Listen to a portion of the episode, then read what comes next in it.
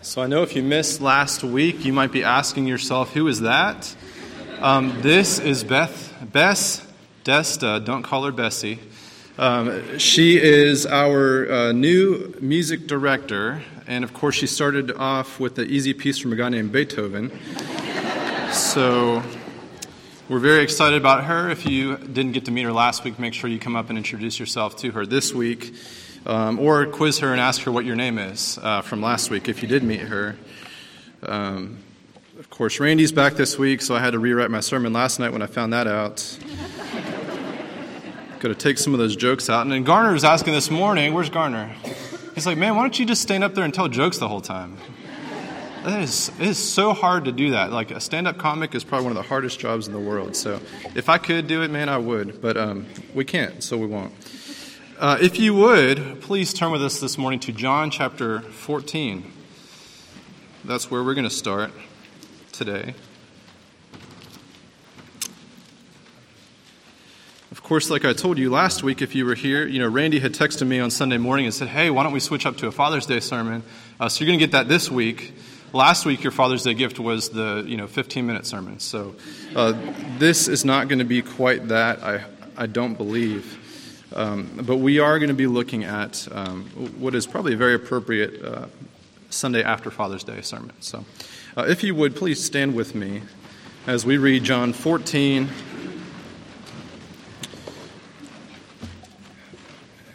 Uh, we'll be reading John 14, 1 through 11. Uh, and first, let me pray. Uh, Father God, we ask that you would open our eyes this morning to your word. Lord, that you would speak uh, to us that your message would be plain and clear. Lord, that you would be glorified and, and all that goes on in this place. Uh, Father, convict us, uh, encourage us, and challenge us, we pray. In Christ's name, amen.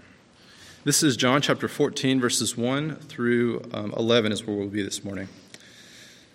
This is Jesus talking. He says, Let not your hearts be troubled. Believe in God, believe also in me. In my Father's house are many rooms. If it were not so, would I have told you that I go to prepare a place for you? And if I go and prepare a place for you, I will come again and will take you to myself, that where I am, you may be also. And you know the way to where I am going. Thomas said to him, Lord, we do not know where you are going. How can we know the way? Jesus said to him, I am the way and the truth and the life. No one comes to the Father except through me. If you had known me, you would have known my Father also. From now on, you do know him and have seen him. Philip said to him, Lord, show us the Father, and it is enough for us. Jesus said to him, Have I been with you so long, and you still do not know me, Philip? Whoever has seen me has seen the Father.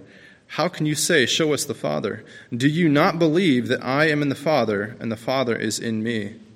The words that I say to you, I do not speak on my own authority, but the Father who dwells in me does his works. Believe me that I am in the Father, and the Father is in me, or else believe on account of the works themselves. This is God's inspired word for us this morning. Uh, please be seated.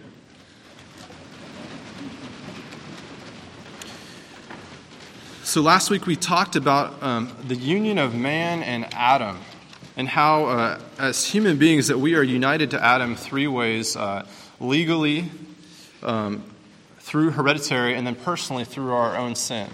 Um, that we have uh, Adam's sin imputed to us, that, that would be legal.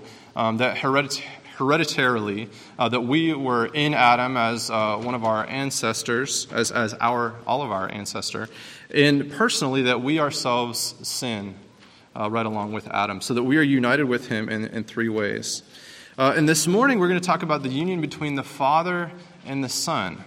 Okay, the Father and the Son. And there are two ways, two mistakes that we can make um, when it comes to thinking about the Father and the Son. And I think these are both uh, pretty common. You'll probably identify uh, a little bit, or at least you've maybe seen uh, one of these mistakes being made. Um, the, the first mistake that people make in regards to the Father and the Son is that they want the Father, but they don't want the Son.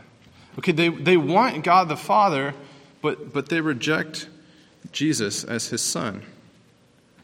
In 1 John chapter 2, it says this Who is the liar but he who denies that Jesus is the Christ? This is the Antichrist, he who denies the Father and the Son. No one who denies the Son has the Father. Whoever confesses the Son has the Father also. Let what you heard from the beginning abide in you. If what you heard from the beginning abides in you, then you too will abide in the Son and in the Father, and this is the promise that he made to us eternal life. He said, No one who denies the Son has the Father. See, this is one of the common, uh, we look back through the history of the church, one of the common heresies that, that was out from the beginning uh, was, this, was this idea that Jesus wasn't, wasn't really God.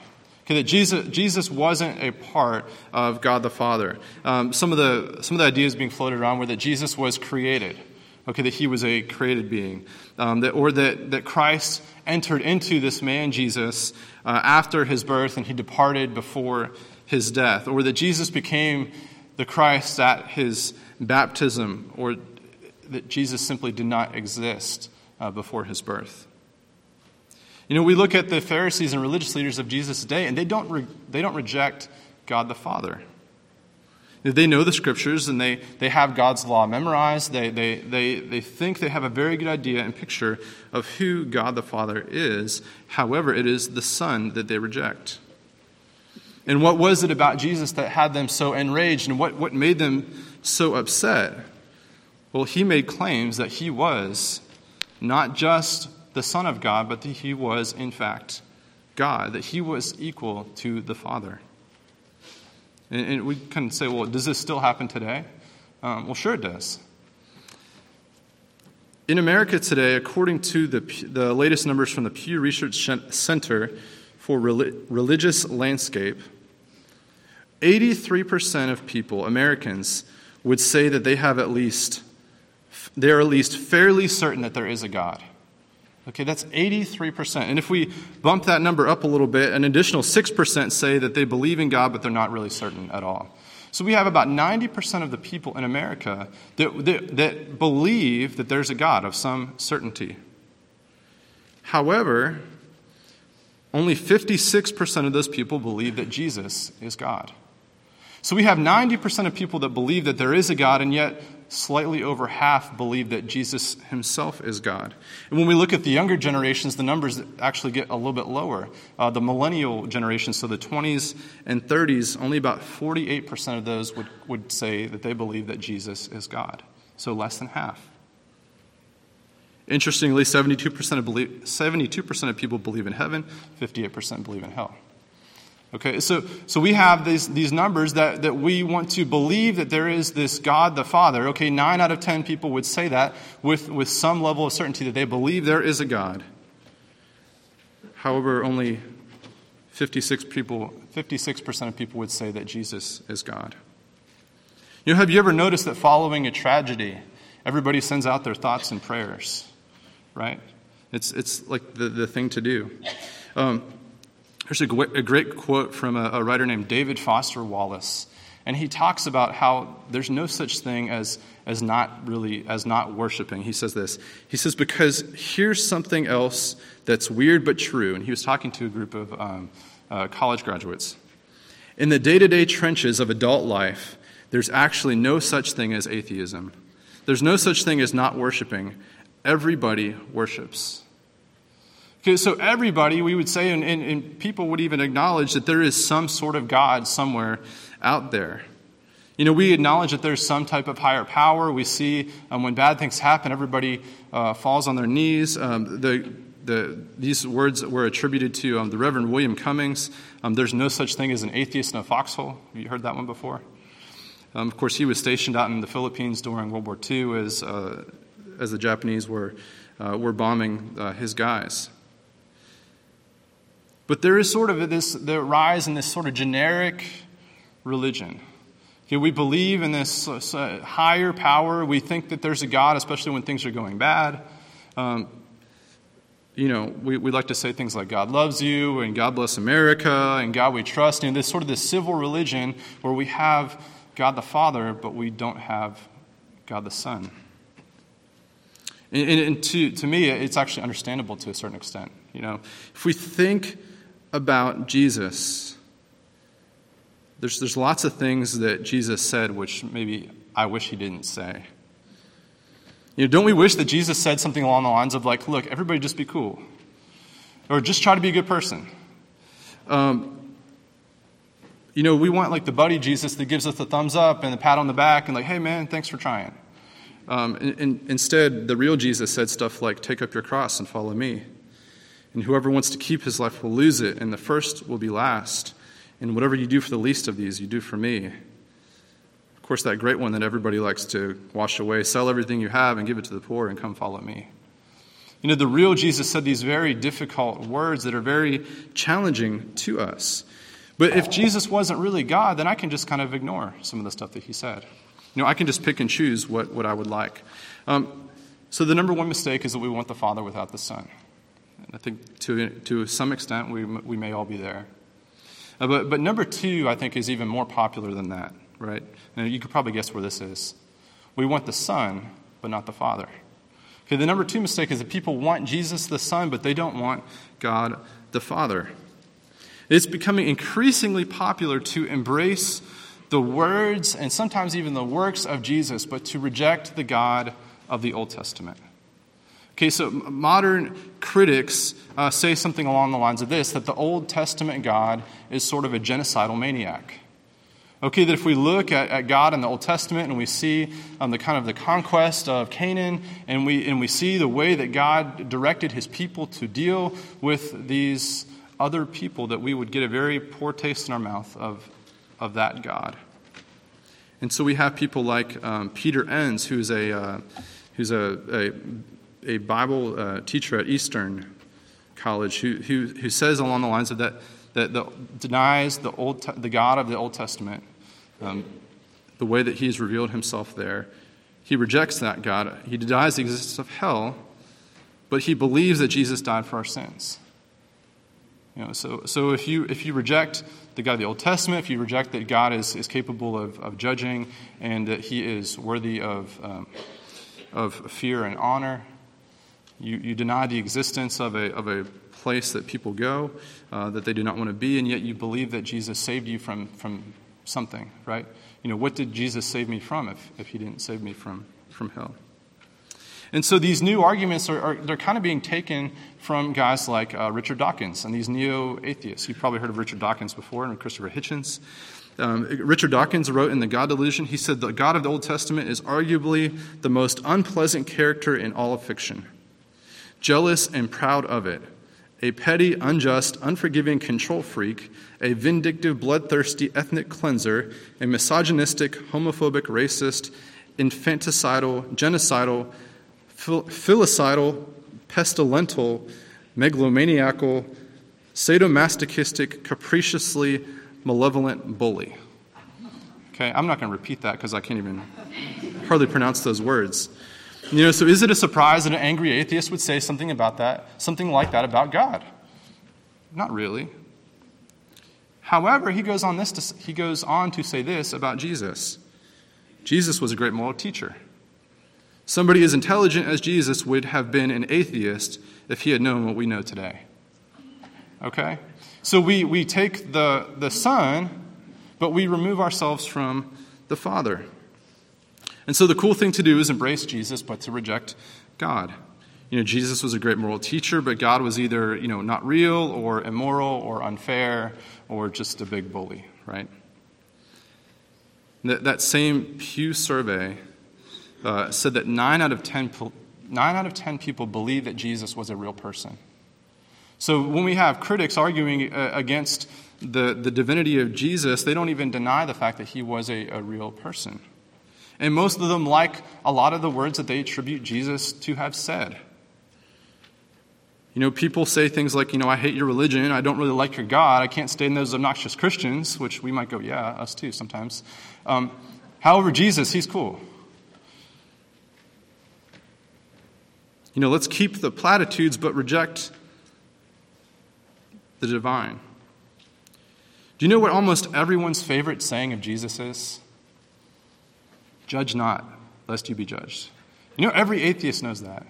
Every person that doesn't believe in God knows that Jesus said, Judge not, lest you be judged. So we know these great sayings that he said, and yet we, can, we want to take him without taking God. And it's not just even popular culture, but, but other faiths as well. You know, Jews think that Jesus was a good rabbi. Muslims think that Jesus was a prophet. Buddhists, thinks, Buddhists think that Jesus was a great moral teacher. And the Dalai Lama loved Jesus, loves all these great words that Jesus said.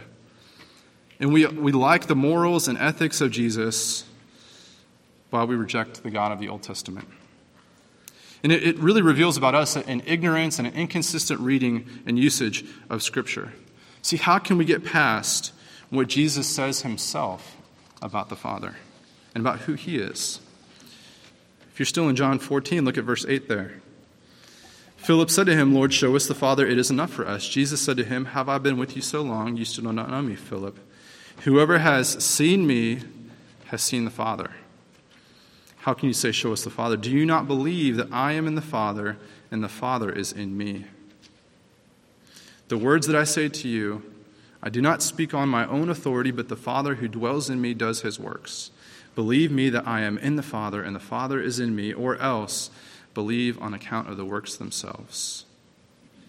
You know, we can almost hear the words of, of, of Dawkins or Enns here in these in this question to Philip Lord, show us the Father, it will be enough for us. And Jesus' answer is, I am in the Father, and the Father is in me. If you see the Son, you see the Father. Now, many critical scholars would even reject the fact that John is divinely inspired, and they reject the words in John. However, it's not just in the Gospel of John that we find this. In Matthew and in Luke, Jesus says that all things have been handed over to me by my Father. No one knows the Son except the Father. No one knows the Father except the Son, and anyone to whom the Son chooses to reveal himself. So Jesus identifies himself with the Father, and he has revealed, as he has revealed himself in the Old Testament. He didn't come to change the law or to challenge the law, but he came to fulfill the law, to do it perfectly. You know, last week we used this quote from Tim Keller, and I'll just kind of share it again. That, that Tim Keller said, If your God never disagrees with you, you might just be worshiping an idealized version of yourself. Let's just stretch that a little bit. If your Jesus never disagrees with you, you might be wor- worshiping an idealized version of yourself, and you probably aren't worshiping the Jesus as he claimed himself to be. You know, Jesus says that I am the way to the Father, I am the truth, I am the life. He says, I, He is the I am, the Yahweh of Exodus, the God of Abraham and Isaac and Jacob. He affirms the existence of Adam and Eve. He believed in Jonah. These are things that Jesus spoke of in the Gospels. See, if we want to believe that Jesus is a great teacher, we must accept all of these ideas as well. And we can't accept some of the words of Christ without all of them. And uh, famously, C.S. Lewis wrote about this, and, and I love this, and you've probably heard it before.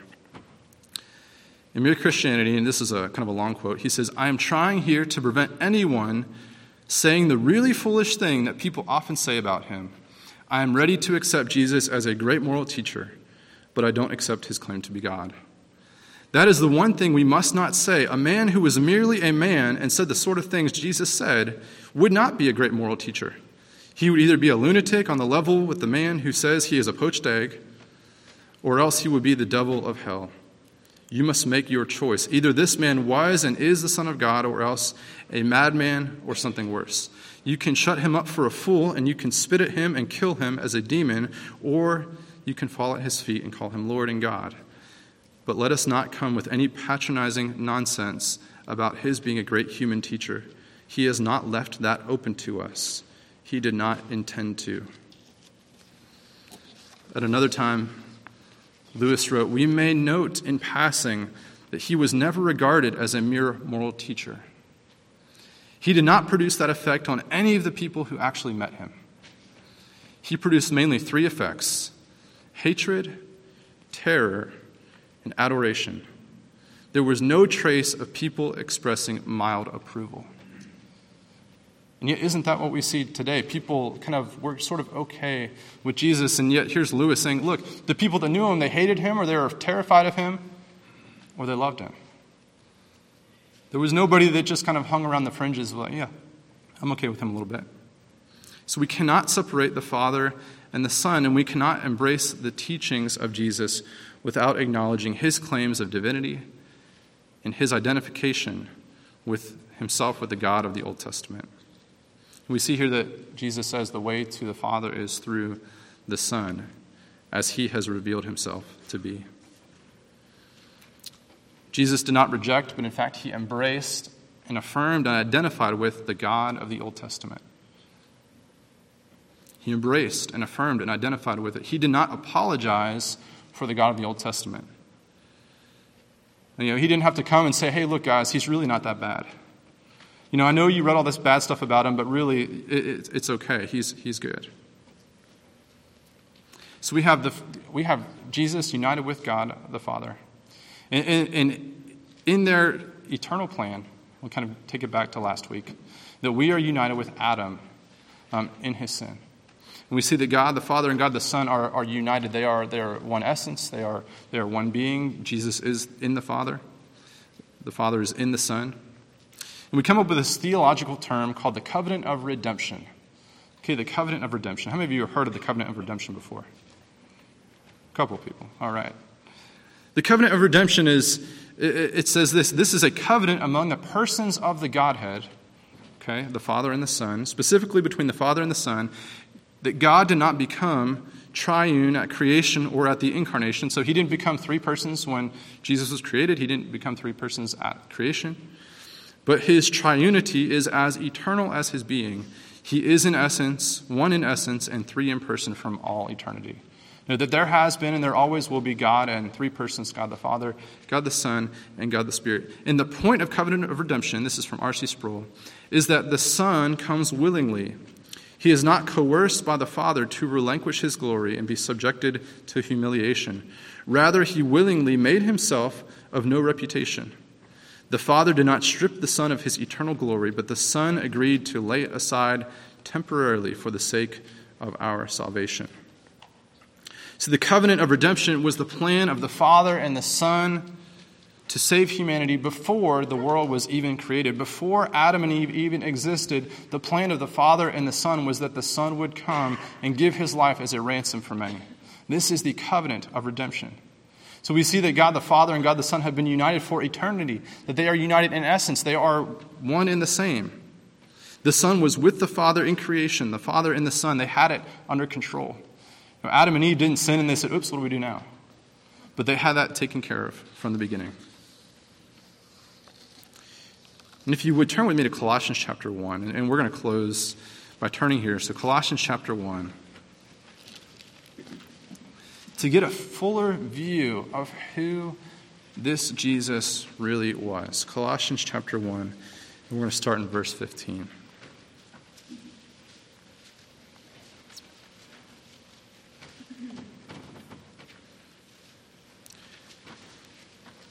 These are the words of Paul. It's a letter to the Colossians. He's talking about Jesus when he says, uh, 115, we'll read through verse 20. He is the image of the invisible God, the firstborn of all creation. For by him all things were created in heaven and on earth, visible and invisible, whether thrones or dominions or rulers or authorities, all things were created through him and for him. And he is before all things, and in him all things hold together. And he is the head of the body, the church. He is the beginning, the firstborn from the dead, that in everything he might be preeminent. For in him all the fullness of God was pleased to dwell, and through him to reconcile to himself all things, whether on earth or in heaven, making peace by the blood of his cross. Who is the Son? Well, we can't take the Son from the Father because the Son has always been with the Father. The Son is the Father. We see here that this, we see, and Jesus tells us that the Son is the way to the Father. He is the truth. He is the life. In Colossians, we read, He is the image of the invisible God. By Him, all things were created. For Him and through Him. You know, who is Jesus? He's a lot more than just some great moral teacher. He has been in existence and He always will be in existence, that He and the Father are together in unity. And they had a great plan for us.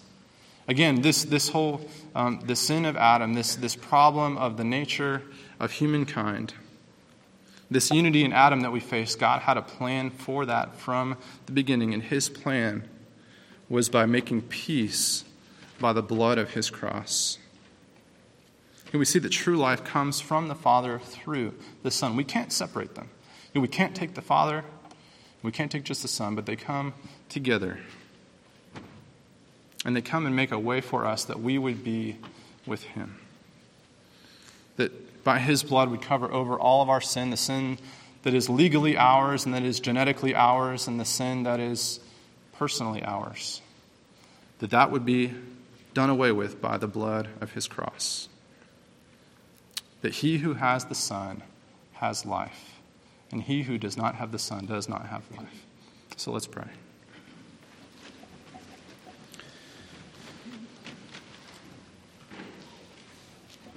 Lord Jesus, Father, maybe some of us admit in this room today that, that we try to do one of these two things with you. Or sometimes we just want to take your teachings and ignore your divinity. Other times we, we, we just want to ignore your teachings and believe in sort of this generic God that, that, that loves everybody. But Father, we can't have one or the other. Father, Lord, you and the Father are, are one. It has been in your divine plan from all time that you would come, that you would live on this earth. Lord, that you would die on the cross for our sin. Lord, that you would be the way to the Father. Lord, there's no other way. Jesus, there's no way to God except through you. Lord, help us to believe that. Help us to understand the implications for our lives. Help us to respond when, when when we encounter people that, that don't understand you. Lord, not that we would try to impress them with some technical jargon or just try to shove truth down their throats, but, but, but Father, that you would give us grace and truth to help to explain the love that the Father has for the Son and that the Son has for us. We praise you and thank you for your glorious plan, for who you are. We pray in Christ's name. Amen.